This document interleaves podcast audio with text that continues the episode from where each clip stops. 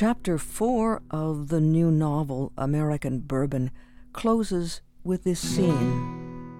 The day of his mother's funeral, Mac had headed into the woods alone. Once he was far from the house, he collapsed to the ground. He hated these green plants, still growing while his mother could not. It wasn't fair. He screamed at the pea shooters and the stream cabbage, yanked them out by the roots, and pitched them away. He reveled in the destruction, tearing the plants up, welcoming the sight of the mournful, wet brown holes they left behind. Exhausted at last, he sat back, panting, surveying the desolation he'd created. It was a war zone, torn and broken branches scattered away from blasted holes, crushed flowers next to clumps of trampled grass. But it brought him no relief. Mac returned the next day, carrying his mother's gardening tools. He raked up destroyed plants and carefully piled rocks. He gently dug around the young trees, bent but still clinging to life, and transplanted them farther out. He smoothed and fixed and filled, reversing the destruction he'd caused. He came every day, and by the end of that summer, he had an empty circle, tightly surrounded by trees. Mac knew the Native Americans believed the medicine wheel was a never ending cycle of life, each direction flowing from the center. He wanted to plant Maeve's favorite, his mother's favorite, a gardenia bush with tiny buds in the spring that burst into fragrant blossoms in the summer, turning to fat clusters of red bird berries in the fall and green leaves all winter. The gardenia went into the center of the ground, and he patted fresh dirt around it, watering it with a can he kept hidden under a bush with her tools. Over the next few weeks, it began to thrive, standing out in the wide, barren circle. Mac sketched plans for the medicine wheel. The eastern quarter was fire, spirit, and rising hope, which he assigned to his two year old sister, Bridget. He would plant pink turtle heads, their small mouths opening like Bridget's when she cried at night for her mother. The south would be Kieran and his sunny nature, filled with butterfly bushes. Mac was to the west, and his space remained empty for a long time. The northern quarter would be for his father, Caleb. Mac had hesitated about bringing that cold, dark, wintry spirit into his garden, but Maeve had taught him that there was balance in nature, whether we like it or not. He called it Maeve's Garden. Words from the new novel American Bourbon by Jennifer Jenkins. So even the dark spirits, in proportion, are part of the circle, part of the wheel, as Maeve, whose name in the Celtic tradition means intoxicating, she who intoxicates, holds the center as life force. Still, Mac seems trapped by the darkness. In the final paragraph of this chapter, we learn of a troubling, inescapable past. It was his penance, this garden, for his mother's death.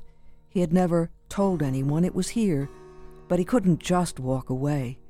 He couldn't walk away from his sister either. He had tried repeatedly to make amends over the last three years, but she continued to shun him. Tomorrow she would be 21 and he was not welcome in her life. Today's humiliation in the bank seemed to cement his destiny. Their town, Touraine, had given its answer. There was no future for him here. The past, the present, and the future. And dark spirits seem to rule in Touraine, as the story begins, there's a series of earth shaking explosions and a black cloud of smoke rising above the hills.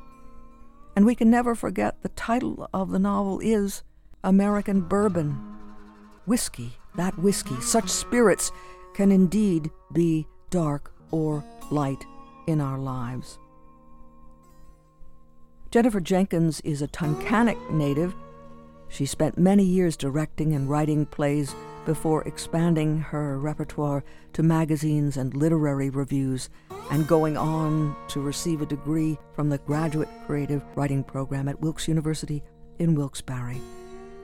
The book was just released on June 1st, and we had a chance to speak by phone with Jennifer Jenkins about American bourbon and how her playwriting and life in theater may have influenced her fiction.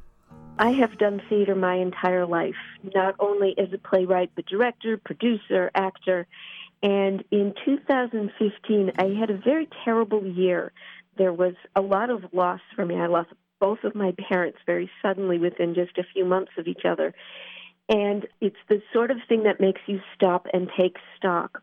One of the last conversations I was able to have with my father, he knew that I had been thinking about going to graduate school, and we had the conversation, well, how long will it take? And I said, three years. And he said, and how old will you be in three years anyway? And I thought that's a good point. So that launched me into Wilkes. And when I got there, I thought, no, I'm going to keep – my dad's good advice because he didn't take the easy way ever in his life.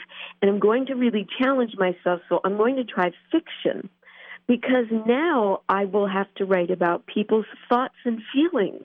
Whereas as a playwright, you wait until you put that on stage and then you have a whole crew of people. You have designers and assistant directors and stage managers, and you all sort of work together as a collaborative process to pull that into life. But with fiction, it's just you. And so that was my challenge. I was lucky enough to have some wonderful professors at the Wilkes Creative Writing Graduate Program, and they helped me all the way through. And if it wasn't for them, I would not be here today. And it was, believe it or not, even though I made so many rounds outside when I was ready to publish, it came back to two professors from Wilkes, um, Lenore Hart and David Poyer. And I did not feel that I had that much in common initially, but I did send the first chapter off to David Poyer, and he was the first person in two years of submissions who said to me, I understand what this book is about. And he did. And I was thrilled.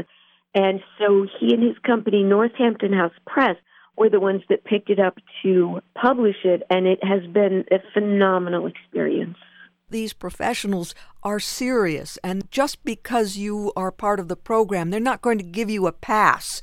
They're going to want it to be as good as it can be, as good as you can be, or they're not going to let it see the light of day. I'm sure of that. That's exactly what we got at Wilkes, and it's a lot of work. It's a lot of pressure.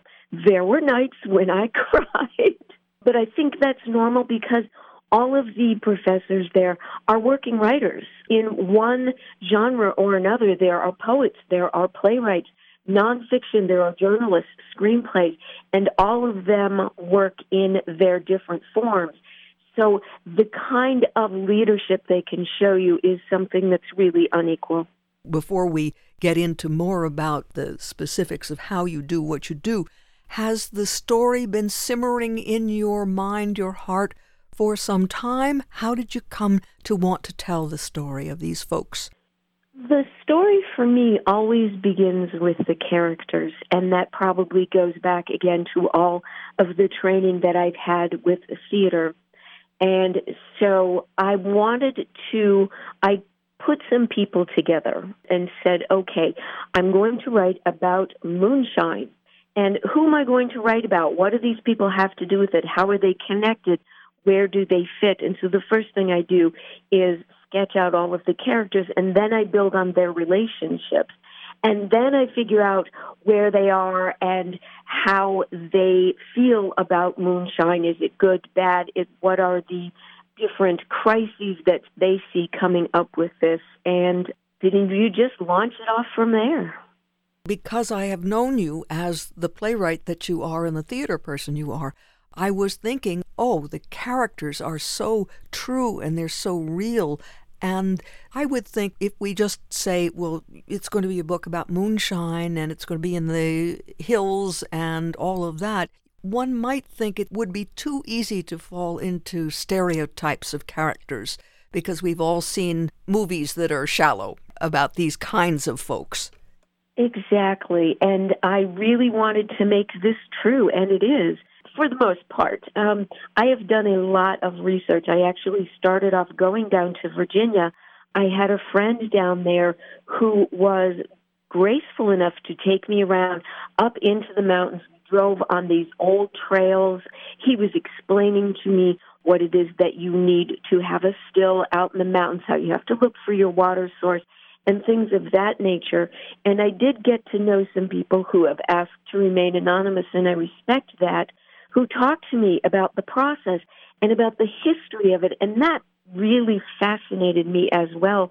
This is something that the immigrants brought over from Europe when they came.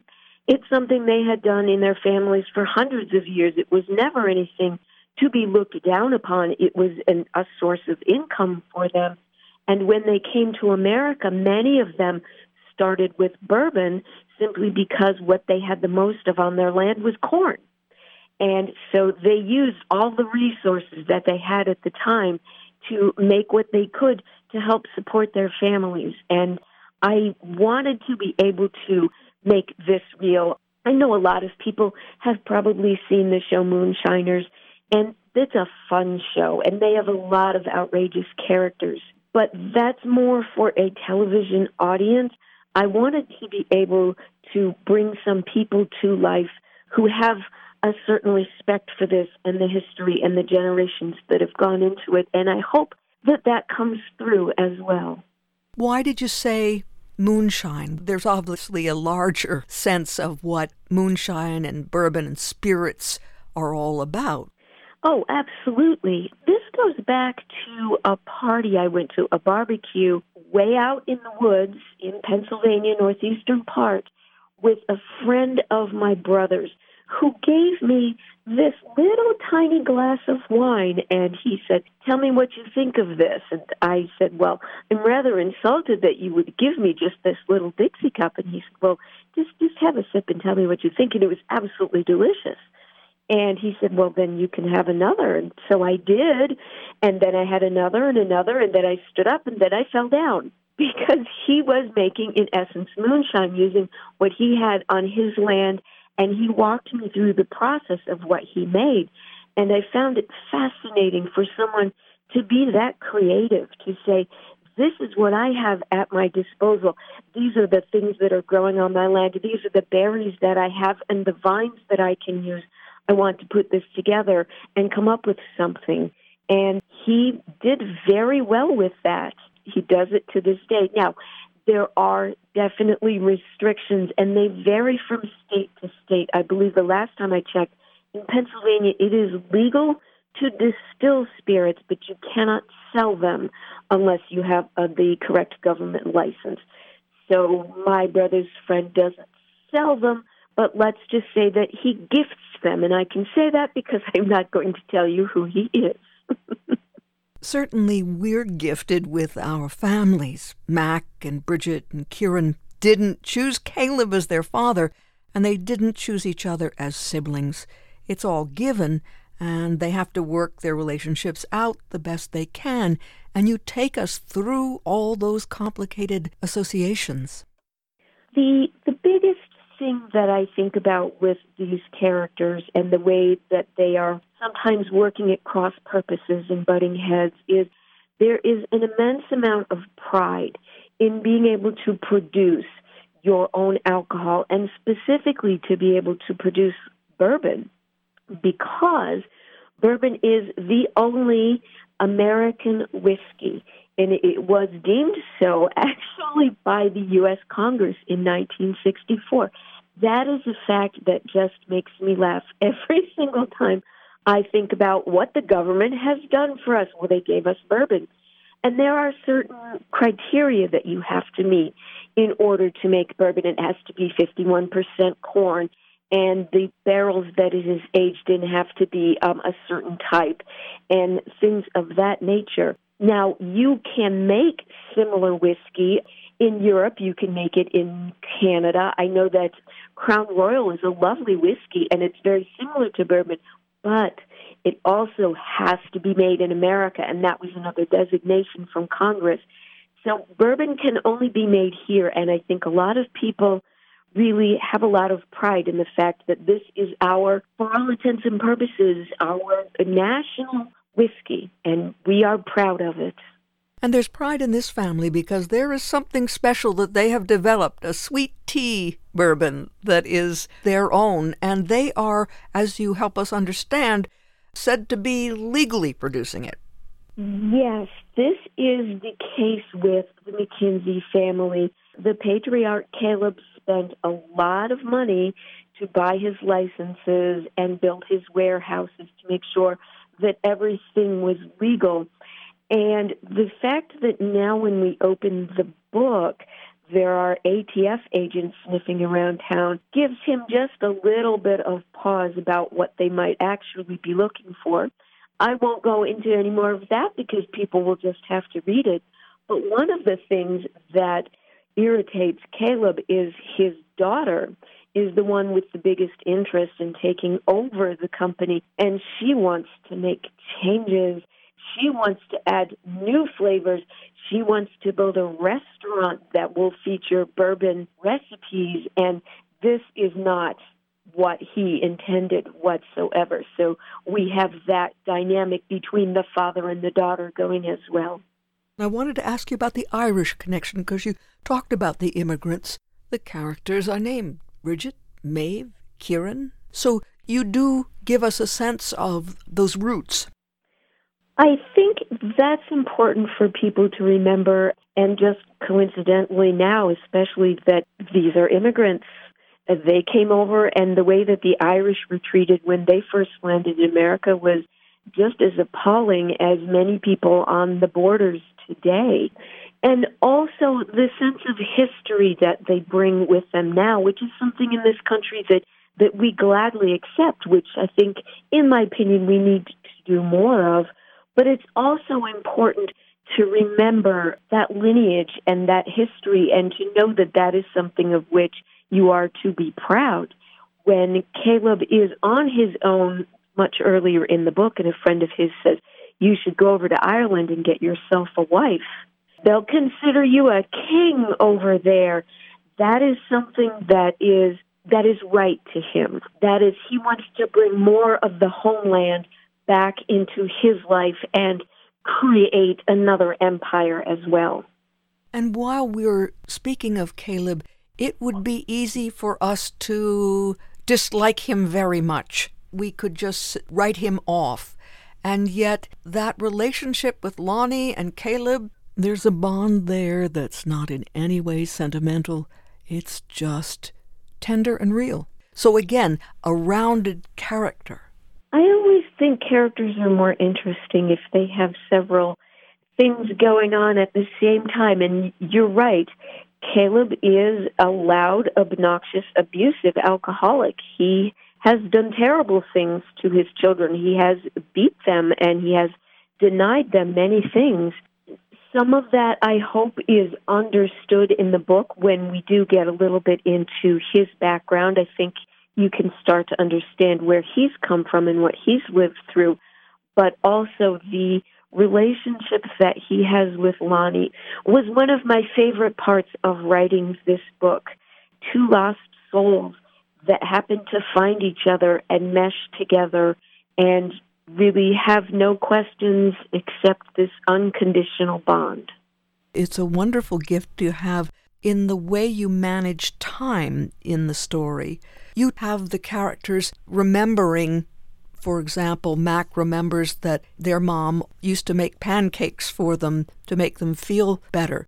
And he offers to get some pancakes for Bridget, and she doesn't remember but we have that sense of Maeve, even though she's not alive during the story. And we think about the medicine wheel, which is a different sort of time, the circular nature of time, where mom, Maeve, is in the center and not in the past. She is present and affecting all of their lives now. So you balance those different senses of time so deftly. Well, thank you for that. That was really an issue when I first started working on the book. And one of the things that, as Nancy McKinley used to always say, sometimes you have to kill your darlings. So a lot of that got excised out of the book, but I thought it was important to be able to show, especially the interdependence between these characters and how very much they need each other in this family. The loss of Maeve is so significant to all of them. And to be able to keep that together the way that Mac does, he's the oldest brother, to keep her alive, especially for Bridget, since she died when Bridget was just two years old and she really doesn't remember anything about her. And it was also good to be able to go back and show that someone could fall in love with Caleb McKenzie and you could believe that. So I hope that that sort of weaves together and brings the relationships better to light for people. And it's quite a lovely thing that Mac is a landscape architect and has this sense of the tradition of, for example, the Native American medicine wheel and is going to make one in memory of his mother who taught him things about gardening and the sense of the four directions and the mandala where the symbol is a symbol of wholeness.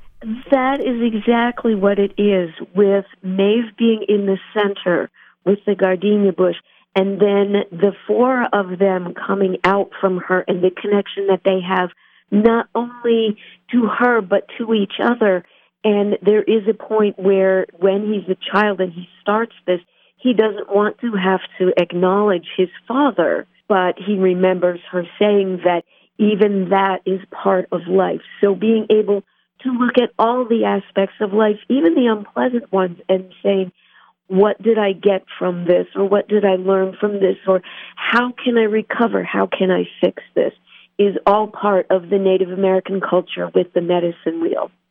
It's beautifully handled, and when he wants to use the gardenia and he's going to go off and sneak onto a property and steal the gardenia, he digs it out and he's worried because it might be light and he might be caught. But he leaves 19 $1 bills. It's just a beautiful detail to tell us something about Mac.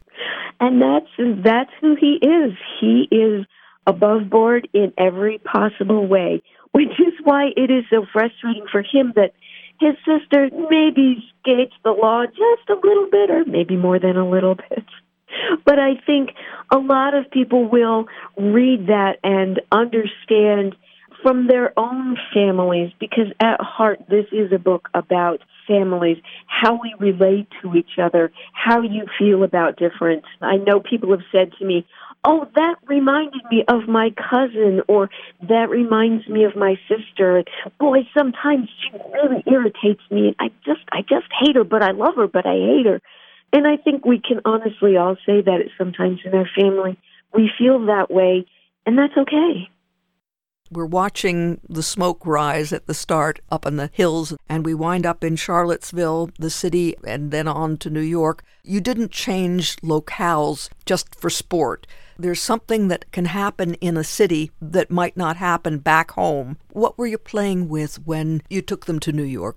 Um, that was part of it, taking them completely out of their element to show that, in essence, even though Mac and Bridget are adults, they really have never wandered far from where they grew up. And part of that is the absolute hold that even to this day their father still has on them, as if it has never really occurred to them that they could do this. The only one who gets out of town is Kieran and they're not even sure that he's there. And that is so happenstance for them to end up in New York because he had a girlfriend who once said, I read about a bakery in New York, and so there you go. But I wanted to show them really out of their element and how they would be able to relate to each other, knowing that now they're in charge, since at this point Caleb is sort of down for the count so far in the book. And how far would they go? What would they do to find their brother? And in essence, what it is that they are really looking for. Although Caleb has asked them to find Kieran and please bring him back, they don't necessarily do that for Caleb. They do it for each other because they need to have that family unit back. They need to have it intact again. And that's what really drives them all the way up to Manhattan. Did you choose American Bourbon as the title yourself? Titles are always the very last thing that I come up with, and it's been a challenge my whole life. I don't know why. Sometimes I just name them completely bizarre things for the time and then come up with a title later. And it wasn't until my very last semester in graduate school and I was working with some other people in a publishing class and we were talking about Phil Brady, who's another wonderful professor there who runs Etruscan Press with Bob Mooney, said how often they worked with authors to change titles. And so we were talking about that. And I had a completely different, I had a whole list of titles. And I said, I'm going to run these by you and tell me what you think. And it was another classmate that said, maybe you should just call it American Bourbon. And I was like, I'm stunned by your brilliance. Thank you. And from then on, that was it because that's what it's really about. And sometimes you need someone to stand outside and look at it and say, no, this is what it is. And then you can say, you're right, let's go. As you were writing, did Jennifer, the playwright, come to the fore? Were you writing scenes sometimes when you were placing the characters in a scene and are you directing them while you're writing it? Of course I am. Because I I tried very hard to stop and just be live with them and then I thought I have been doing this my whole life.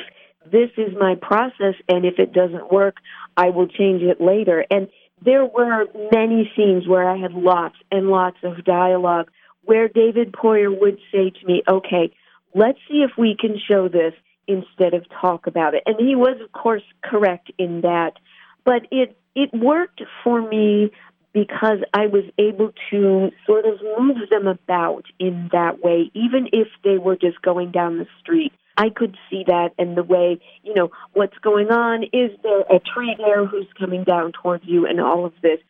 So for my process, that was still really helpful to come from a theater background. The other thing that is so natural is your sense of the terminology that would be used in moonshining practice. It's not stilted in any way. You just have a term here and it sounds so right. How did you get to know the vocabulary? Well, that was also a lot of research. And after I had gone down to take my trip to Virginia, I came back and I started investigating online. And there are a lot of people who are very willing to help you after you show them that they can trust you because there are people that are illegally producing moonshine. I'm never going to tell you who any of them are, but they were wonderful and lovely to say, I can help you out with this. This is what we call this. Um, you might see this written this way in the newspaper, but that's incorrect. This is how we do it, and this is how we would build the still. And you wouldn't build it out of that. You would build it out of this.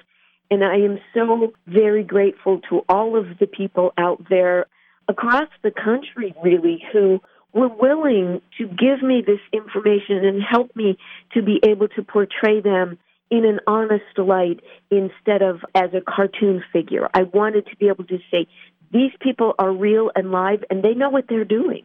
And they helped me with that tremendously. Now, can you tell us where we can see you and hear you and how we can get the book? The book is available at all of the big sites, Amazon, Barnes and Noble. I do like to give a shout out to bookshop.org because they reach out to local bookstores and I always want to try to be able to support local people as much as I can. Next week, I will be reading at the Wilkes panel on Monday, the 21st. And then there is the Lit Fest also at Wilkes on the 24th, where I will have books available. That is the night that Colum McCann is actually reading at the creative writing program that night, and I'm very excited about that as well. The following night on the 25th, I will be having a live in person event at the Tunkhannock Library, and we are going to donate a portion of all of the books there to the library So anyone that wants to wait to pick up a book until they come to the in-person event will also be able to make a donation to the library, which again I think is very important as well. Now you continue to write as we're talking. I am actually working on another book, yes. Um, I was given the advice from another author that once you start to market your book, you need to start writing the second one. Otherwise, you won't be able to leave it alone and you will look at it and say, oh, why did I write that? Oh, I don't like that anymore. And they were absolutely correct. So I have the next book well underway. Jennifer Jenkins, novelist, playwright, and writing instructor, speaking about her new novel, American Bourbon, just released by Northampton House Press. Jennifer will take part in the June residency of the Maslow Family Graduate Program in Creative Writing on the campus of Wilkes University in Wilkes-Barre. She'll be part of a panel on Monday, June 21st. And the next evening, Friday, June 25th at 6 p.m., there will be a book release, a book launch at the Tunkhannock Public Library, 220 West Tioga Street, that is in Tunkhannock. It's a hometown book launch. That will be again at 6 o'clock at the Tunkhannock Public Library, Friday, June 25th. For more information on the web, Jennifer Jenkins, writer.com. Jennifer Jenkins, writer.com. And if you'd like more information about the Wilkes Week ahead, they will be having public readings throughout the sessions Sunday, Tuesday, Wednesday, and as Jennifer mentioned, the event on the 24th at 6:30 with a keynote reading by the award-winning writer Colum McCann with special guests Maureen Corrigan, whom you hear on Fresh Air, and also Beverly D'Onofrio. And that's wilkes.edu, wilkes.edu. But the novel is American Bourbon and it was released just at the beginning of June by Northampton House Press. And for more information, Jennifer Jenkins Writer.com.